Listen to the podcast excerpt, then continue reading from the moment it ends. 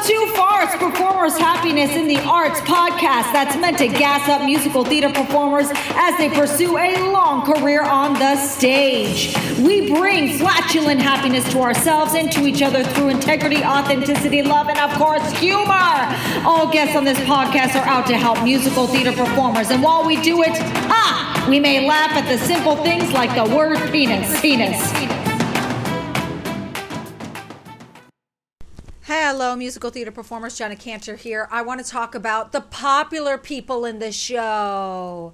Listen, listen. When we do shows, we're going to have different there's different dynamic depending on the group that you're in. There's going to be sometimes you're going to be you're going to be one of the popular people. Sometimes you'll be the wise one. Sometimes you'll be kind of the dorky goofy one. Sometimes you'll be the quiet one. Believe it or not, I've been the quiet one in the cast before. I know, shocker, but it's true.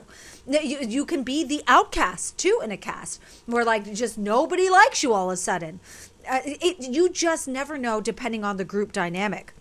But I want to focus on the popular group because there's always one, the one that feels like they have like the most connections with each other, doing like all the funnest things, and it's like great and like amazing, having a good time.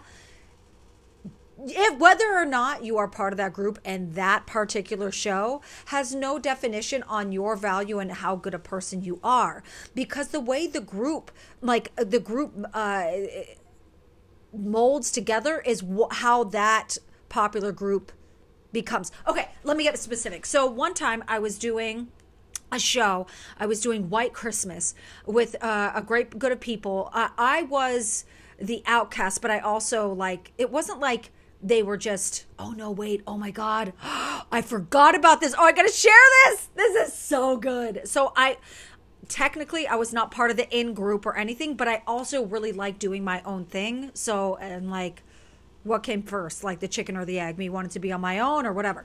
But um, there was a rumor that went around at one point that, and hey, to each his own. If this is for you, but I like that. I and this is right when that that that um, video, two girls, one cup was out and there was this rumor that went around with the the in group um, uh, in the cast that I I like to be shat on sexually.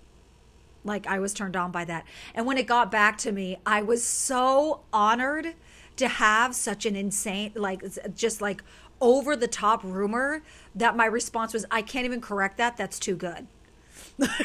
like I kind of like I just love it. It's like okay, that's the rumor that's happening. That's great. But anyway, so I'm with this group of people, okay? We're doing White Christmas. Then a bunch of us auditioned to, to, do West Side Story, which was the following show. And I ended up getting cast in the following show, along with a good portion of the people who were in White Christmas and the, uh, the people who were in the in group. Okay. So then we go, so that like there's people in the in group, you know, and I'm like this outsider. We go to the next one. I suddenly was in the in group. Like I like it was this shift taught me so much about group dynamics alone.